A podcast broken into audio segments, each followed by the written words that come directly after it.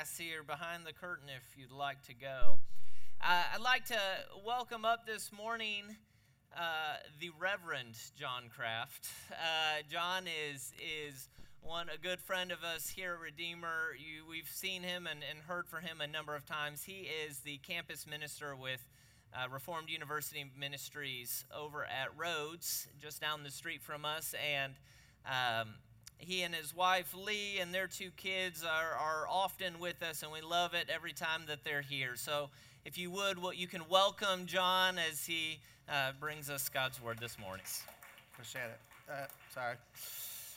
Yeah, uh, thank you all again for uh, it's a privilege to be able to be here with you all this morning, and just uh, again want to thank you all for opening up.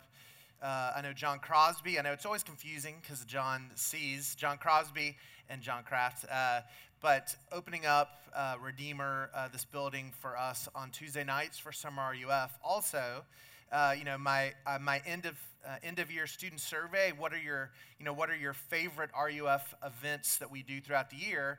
And for the, at least for the Rhodes students, I can speak for them. The number one and number two events are the fall barn dance and spring tacky prom, both which we also do here at Redeemer. And, and so, again, very thankful for you all and your willingness uh, to let us uh, use this building um, for, for many events uh, that Rhodes RUF does.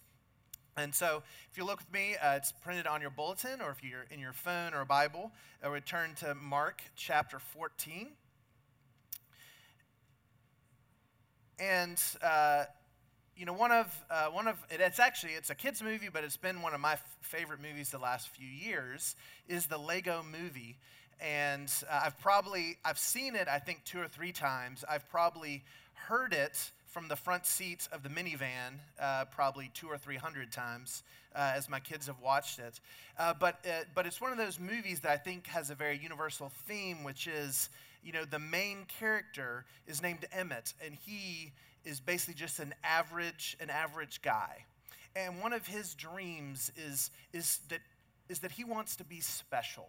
That he doesn't want to just be average, that he wants, you know, people uh, to look at him and think that he's special, to think that he's a hero.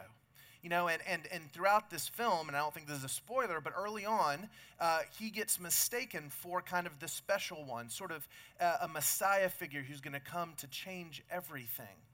And he immediately embraces this because he wants to be the hero of the story. You know, that, that he wants to be special.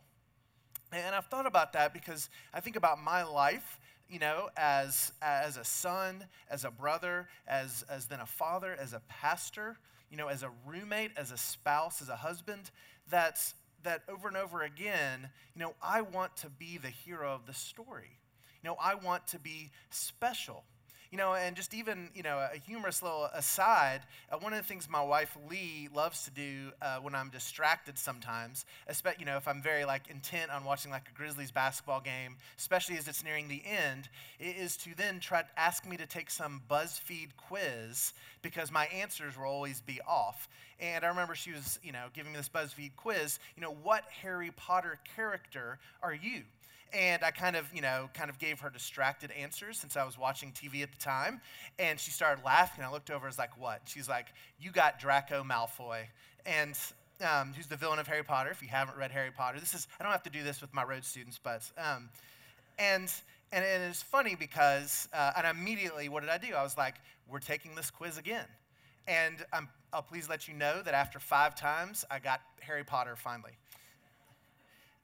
And you know, and, and, widespread evidence as we look at this, this passage in Mark is that uh, the, the, book of Mark is that Peter is the main source of this gospel.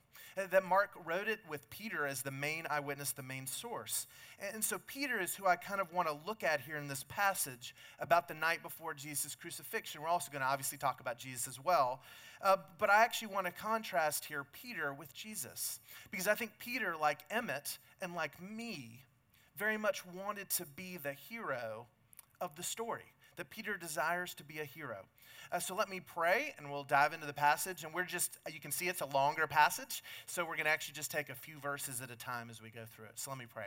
Heavenly Father, I thank you for uh, this beautiful morning. I pray that, um, that you would encourage us with your gospel, that you would encourage us as we more and more um, see who you are. Um, that as we just sang, that you would still our souls, Lord, uh, with the beauty of who you are this morning. And I pray your Holy Spirit would do that. In Jesus' name, amen. So, Mark 14, I'm going to read verses 26 through 31.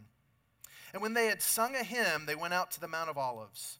And Jesus said to them, You will all fall away, for it is written, I will strike the shepherd, and the sheep will be scattered.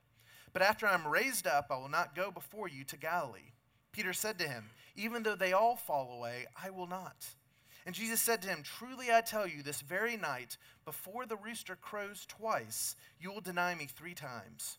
But he said emphatically, Peter did, If I must die with you, I will not deny you. And they all said the same.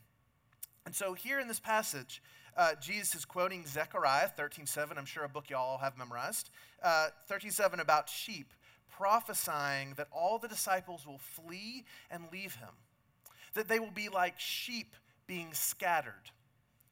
And Peter will not hear of this. Peter hears Jesus and replies, Even though they will all fall away, I will not. You know, and that's a pretty self righteous, you know, big boy statement right there. That, and that, that Peter was probably still frustrated um, because in the previous chapters, James and John, his two friends, had kind of gone behind his back and, and talked to Jesus about sort of being his second and third in command. You know, and then even previously in that night, Jesus had talked about that one of the disciples would betray him.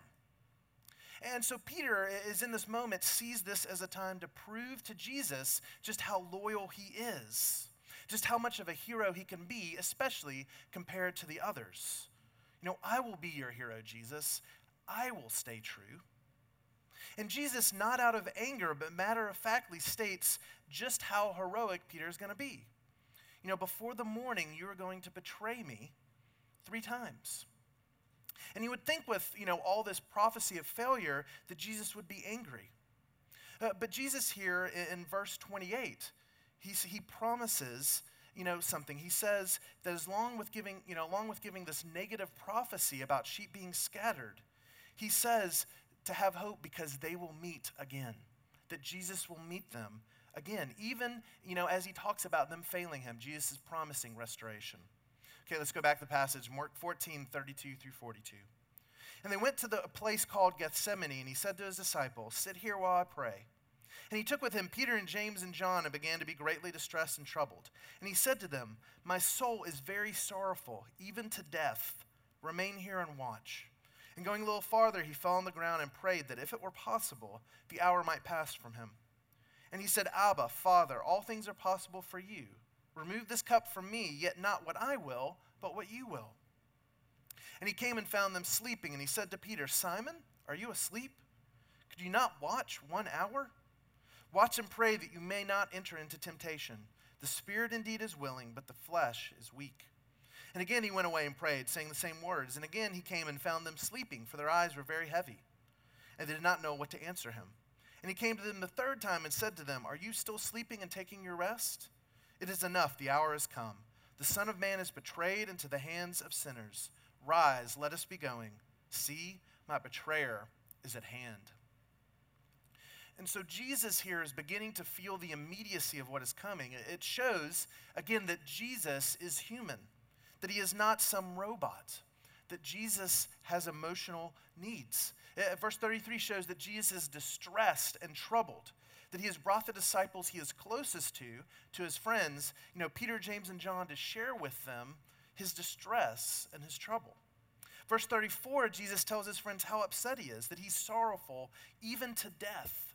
You know, this sense of a great sadness, a great sadness.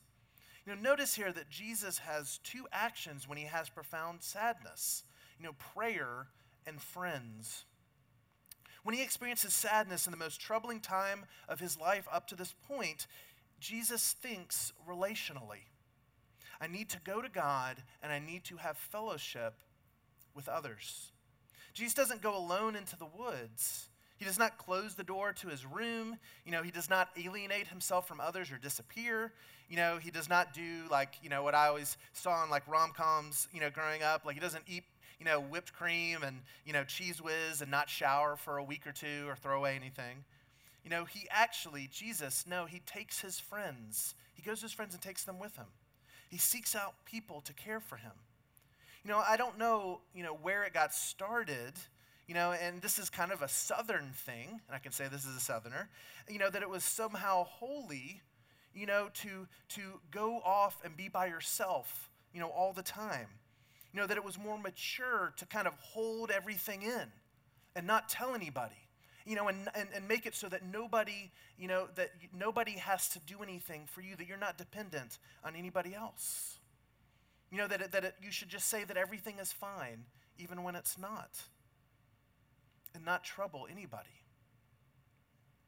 You know, and again, there's, I'm not saying that there is, you know, not time to be by yourself praying. And obviously, throughout his ministry, Jesus, you know, goes away for a time to pray. You know, he, he, he takes a moment to kind of refresh himself. But just saying that in a crisis, Jesus goes to prayer, but he also gets with people and he prays with people. So if the only perfect human, uh, and this is what Christians believe, we believe Jesus was, you know, was both God and man, that he is perfect. So if the only perfect human who is also God needs to be vulnerable and open up to people, I think it's safe to say that we might need that as well. The, the notice for Jesus showing weakness is not shameful, but it's reality in his kingdom. It's reality in this broken world. The maturity, actually, to Jesus is showing weakness and admitting that you need people and how you really feel. In fact, Jesus' main critique of the Pharisees is that they always act like they have it all together in the Gospel of Mark. And, you know, uh, I was uh, going college, I was a film studies major to the delight of my parents. Um, and, uh, you know, very practical degree. And uh, I loved it though. And uh, you can tell I've already used two movie examples. And, you know, and one of the things that I love, because it's around my birthday, is to have Oscar parties and watch the Oscars. And, you know, and sometimes I always joke that, you know, uh, that us Christians, that if you're a Christian, that we should win the Best Actor award all the time. Because, you know, we show up to church, you know, looking nice, everything's fine, you know, uh, telling jokes out in the lobby, and, and, and making sure that nobody knows how insecure we are. That nobody knows how the last week has been really hard. You know, that nobody knows that, like, man, my family is a total mess. And, and, and how much we often, you know, we should receive Oscars for that. You know, that, that we're stressed about our jobs, about our schools, uh, about, our future, you know, our families, our roommates. You know, that life is actually oftentimes anything but fine. And, and so I say this is the church, and if we can't be real at the church, then where can we be real? That's one of the things Jesus is showing us. But quickly, let's go back to the prayer. Because Jesus prays to God, Abba, Father, all things are possible for you. Remove this cup from me. Yet not what I will, but what you will. What's going on here? First, you know, we see the intimacy that God the Son has with God the Father. You know, a very intimate name, and obviously you might have heard before that oftentimes people, it, it's a hard, Abba is a hard thing to translate, but often people, you know, say daddy, that that's probably a pretty good translation, daddy, like kind of this very familial term you know, and, and again, the Trinity is a hard concept for us, not something I'm going to get into uh, this morning. One God, three persons. Uh, but it does show that at, at his core, God is three persons. And, you know, one of the things when I think about daddy, I, I think about uh, uh my daughter Lizzie, uh, who, when she was little, really little, we would uh, have college students in our house all the time. And of course, college students always, call, always called me John all the time. And, and so Lizzie, hearing this, decided that she was going to start calling me John as well. Um, especially when she was frustrated with me. She would be like, John, I'm not going to bed, you know, these sorts of things. And, and I remember this concerned me greatly, and sitting down with her and trying to talk uh, with her and William uh, about not, you know, that I like that they call me dad and daddy, that I, I don't necessarily want them to call me John. And, and I remember Lizzie saying, Well, you know, I want I, you know, I, I, you know, everybody else gets to call you John. You know, so I want to call you John. I'm like, you know, Lizzie, I hear that, but only you get to call me daddy. Only you and William get to call me daddy. And that's a special, special thing. And, and, and I remember Lizzie saying, oh, so it's a special thing. Yes, it's special. You know, and, and the Bible is showing us that the relationship between God the Father and God the Son is special. That, that Jesus is, you know, that, that the relationship between God the Father and Jesus is more intimate than any relationship that we have known. You know, and this is kind of a very personal view we get here, you know, in the passage, that it's this perfect relationship. And yet Jesus understands that his mission as he goes to the cross is to lose that intimacy and to lose that relationship, to be forsaken on the cross for his people. And Jesus shows here that he is truly human, that he asks God the Father to find another way. He doesn't want to lose that. You know, Jesus is not some masochist. He is not, you know, someone who wants to bring on the pain. Jesus hates pain. He hates death. He wishes there were some other way. Yet Jesus shows his obedience by submitting to God the Father's will. You know, unlike Adam and Eve, Jesus faces temptation in the garden and submits to God. Again, you know, where in the Bible is it virtuous to keep it all together, to not show emotion, or to be vulnerable, you know, or to talk to God realistically about your feelings in prayer? But you also see that Jesus faced more on the cross than suffering, you know, at the hands of friends, you know, who, who've abandoned and already fallen asleep on him, you know, and enemies who will go on to, to kill him and torture him. You know, in fact, all signs point to Jesus being the greatest human to ever live. So the only possible reason is that he was going to suffer um, a more terrible death than anyone else has ever suffered or will suffer. You know, the death of Jesus was different. You know, and, and of course there was physical pain involved, but it was nothing compared to the spiritual pain that Jesus was going to feel as he took our place on the cross and was abandoned by the Father. You know, to try to get you to understand this, think of the time you've been abandoned or betrayed in life. You know, by a parent, by someone leaving you or betraying you. You know, by a close friend hurting you. You know, this is a deeper pain than anything else. When you have intimacy with someone and that is ripped away, it feels like death. It's worse than death. You know, and some of you experienced this in your life. And, and it's why, you know, betrayal and abandonment and divorce, it can be so traumatizing to those involved.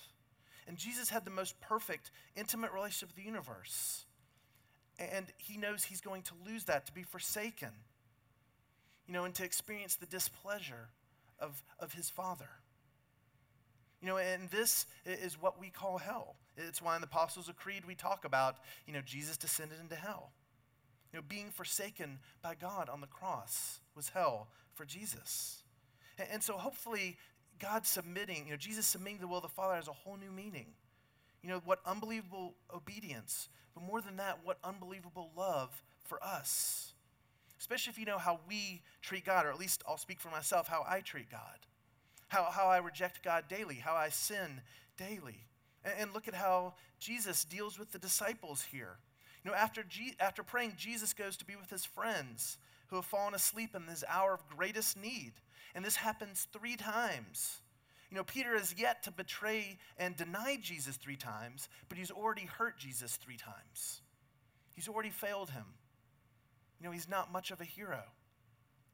Um, the Puritan Jonathan Edwards, in a very Puritan matter, uh, reminds us uh, that Jesus had every right to say, You know, why should I, infinitely greater than all the angels of heaven, why should I plunge myself into these dreadful torments for these sinners? Why should I leave all my love and glory and take this violent agony of burning into my soul for these who will never repay me and don't love me enough to stay awake with me, even in my moment of greatest need? But of course, Jesus did not say that or anything like that. In fact, the cross shows that he loves these men who fail him at his time of need. That if Jesus' love uh, could endure this, how could you and I believe that we can do anything to destroy his love for us? How can we do anything to destroy Jesus' love? You know, all the sins that we have committed and will commit against him have been paid for on the cross. And Hebrews 13:5 promises that Jesus will never forsake us. that we do not have some distant God who does not know what we are going through, that he became human.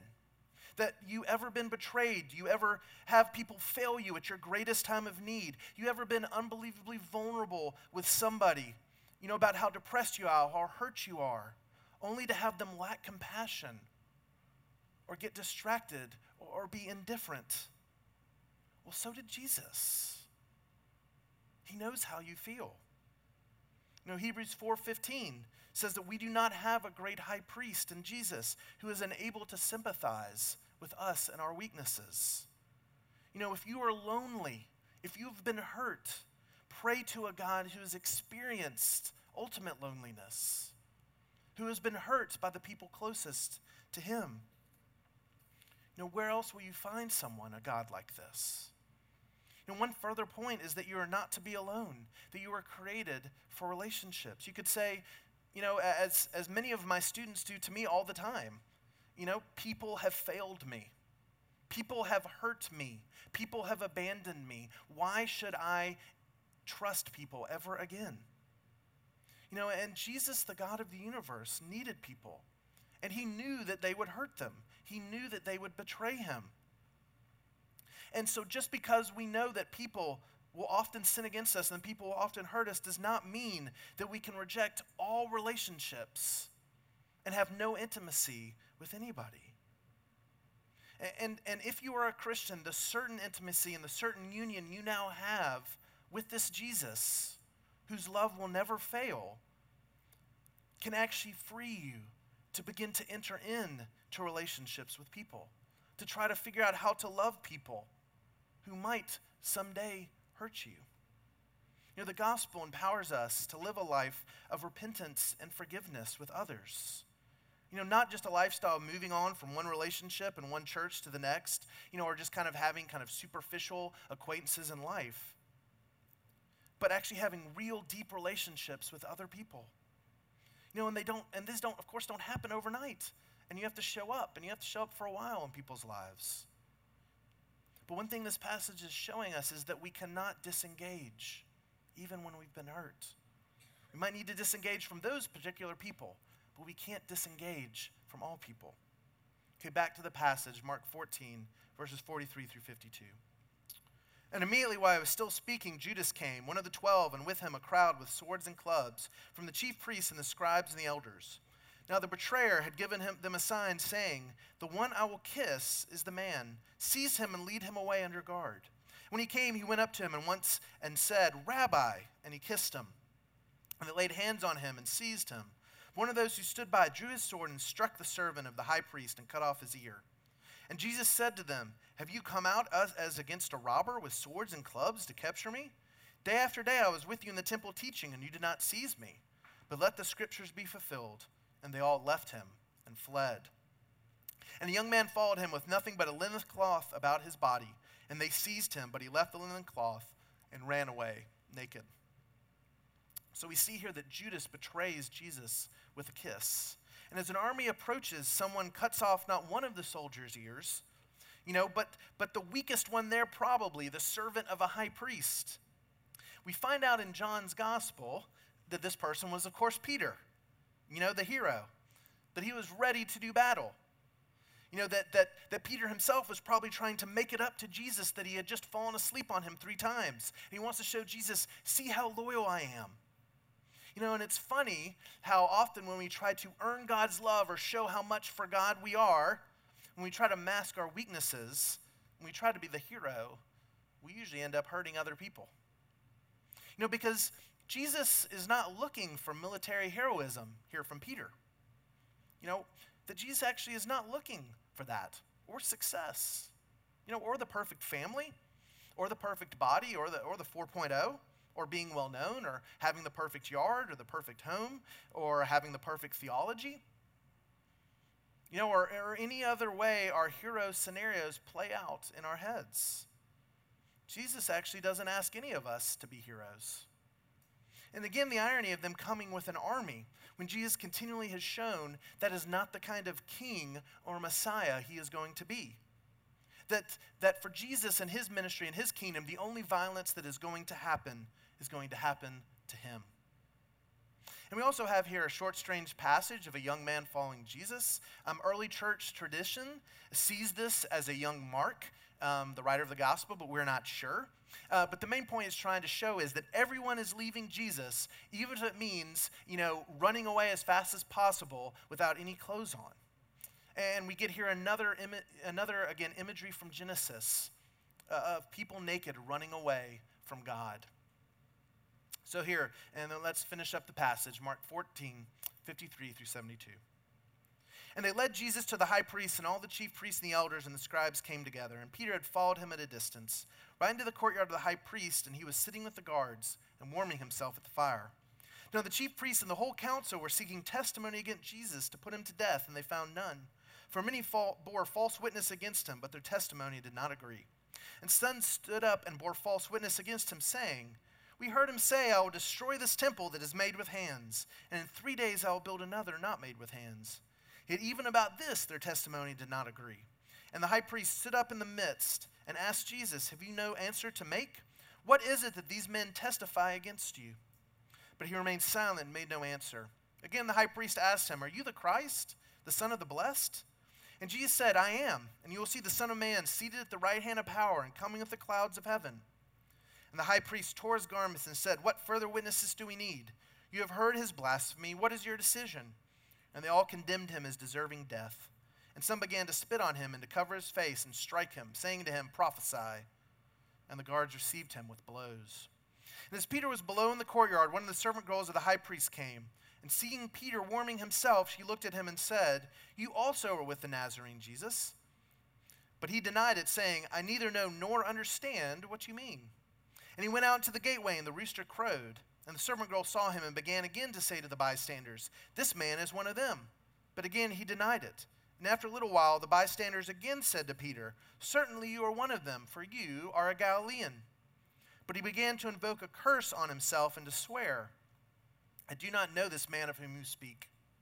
And immediately the rooster crowed a second time, and Peter remembered how Jesus had said to him, Before the rooster crows twice, you will deny me three times. And Peter broke down and wept.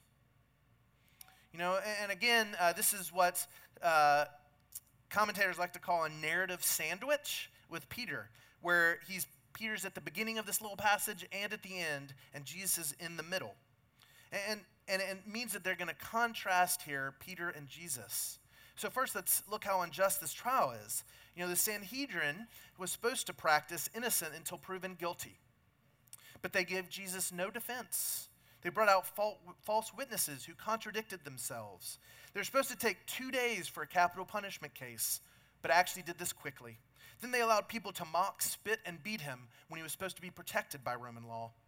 And most importantly of all, Jesus was innocent of all these charges.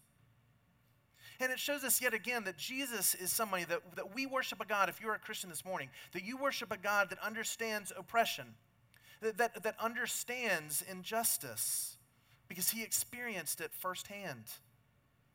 You know, and, and some of us uh, in here, maybe many of us have experienced injustice and oppression, some way more than others. But Jesus knows and understands because he suffered one of the greatest injustices of all. In fact, though he is the one being judged, ultimately he is the judge, that he is the just one. And this is what he is saying in his blasphemous reply about being at the right hand of power that Jesus is the ultimate judge. And the Sanhedrin, in fact, is actually the one committing blasphemy. That they accused him of being a false prophet while his prophecy about Peter and his death were coming true. And here's the foreshadowing of the cross the judge taking upon himself the role of the guilty, and the guilty taking upon themselves the role of judge. You know, or as, as the theologian John Stott says, for the essence of sin is us substituting ourselves for God, while the essence of salvation is God substituting himself for us. We assert ourselves against God and put ourselves where only God deserves to be. God sacrifices himself for us and puts himself where only we deserve to be. We claim prerogatives which belong to God alone. God accepts penalties which belong to us alone. And now let's turn to that contrast I was talking about with Peter. You know, first we see that Jesus is being questioned by the Sanhedrin, you know, the most powerful men and for a Jewish person. Peter is questioned and accused by a servant woman, you know, with, who would have no power in this patriarchal society. You know, so much for, for dying for Jesus and being the hero. You know, both are charged with something that will bring great trouble upon them. But while they're false with Jesus, they are true with Peter. Jesus declares the truth, Peter denies the truth. Jesus is beaten by guards. Peter warms himself by the guards at their fire. Jesus tells truth despite consequences. Peter avoids the consequences of the truth. Jesus is cursed by the Sanhedrin. Peter brings curse upon himself. Peter showed he was not a hero. He only wants the things heroes get. That he so quickly denied knowing Jesus, this man he loved, when it meant any sort of danger or inconvenience to him. Like Peter, we want to be heroes. However, more than that, we really fantasize about the results of our heroism.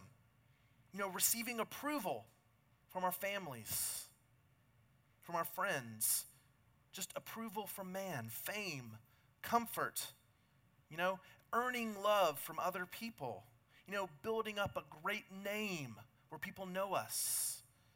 We all enjoy what comes with being a hero. And I believe Peter wanted to be the hero. He wanted to be the good guy in this story, or at least, you know, you know, the humble, good sidekick to Jesus. He declared that he would follow Jesus always. Instead, he fails.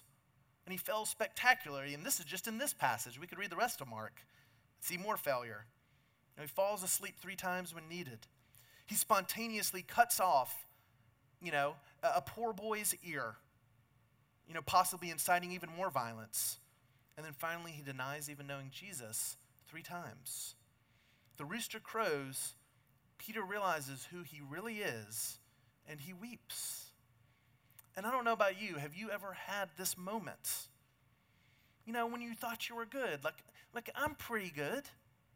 I'm a pretty good person. And then you quickly realize through some kind of event that you're not, that you're not good that you're not perfect. You know, for this for me this happens all the time. You know, that, that I'm a pretty good roommate, I'm a pretty good friend, I'm a pretty good boyfriend, and I'm a pretty good husband, and I'm a pretty good father, and I'm a pretty good pastor, and I'm a pretty good student. Until I'm not. And then I weep when I realize I'm not pretty good. You know that, and what do we do with that failure? you know, with all our selfish desires. You know, because when I look at my life, I realize that not only have I failed to be the hero of the story, that if I'm truly honest with myself, I'm sometimes the villain of the story. That, that often that, that I'm making the people around me lives worse by my sin, by my selfishness. And that realization is crushing. And so, what do I do?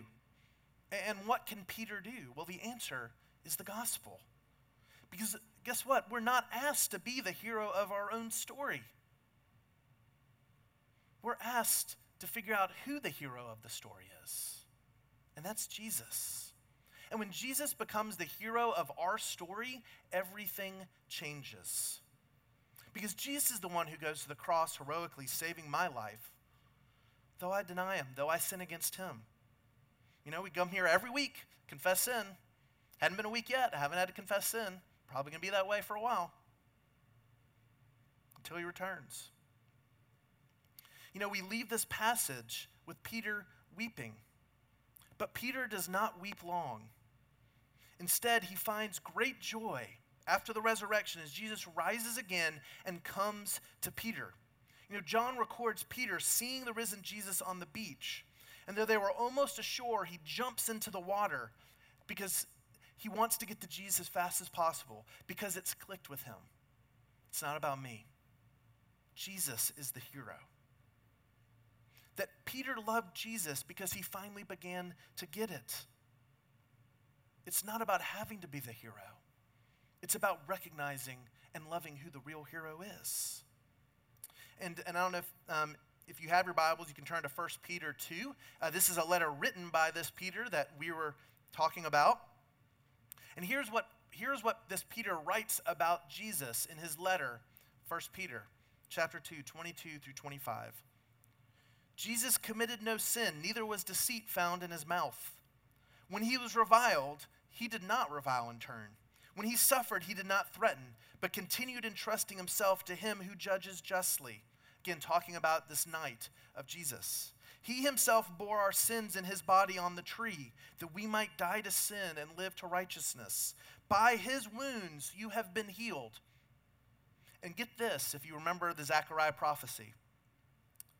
For all you were straying like sheep, but have now returned to the shepherd and overseers of your souls. Peter, when talking about the gospel, when bragging about who Jesus is, in verse 25, he recounts Jesus' prophecy of his failure. Because this failure shows him the gospel. That Peter now loved Jesus because Jesus first loved him. That, that Peter now understands that while he was more sinful than he would ever realize, Jesus loved him more than he could ever hope. And so for Peter, his biggest moment of failure in life is now a moment to be able to brag on how great Jesus is. And only when we live in this truth of the gospel will we begin to find security in the cross and not in our present circumstances. Only then will we begin to enter into relationships secure in Christ so that we can begin to love and forgive even those who might fail us. Only then will we begin to develop fruit that Jesus calls heroic. You know, love, joy, peace, patience, kindness, goodness, faithfulness, gentleness, self control.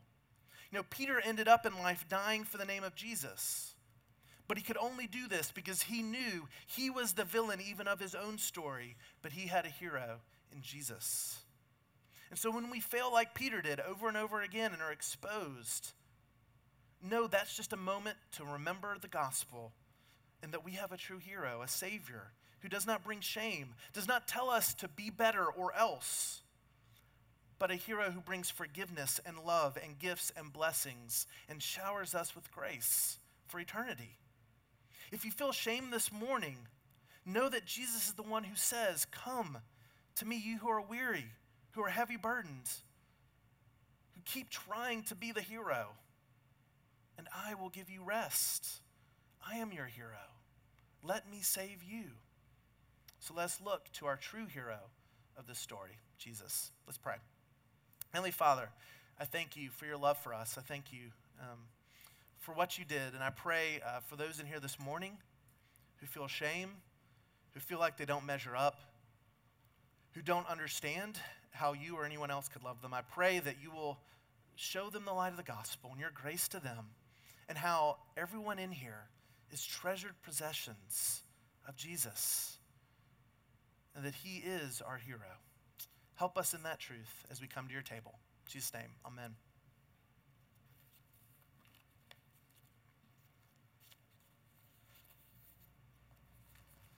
Thank you, John.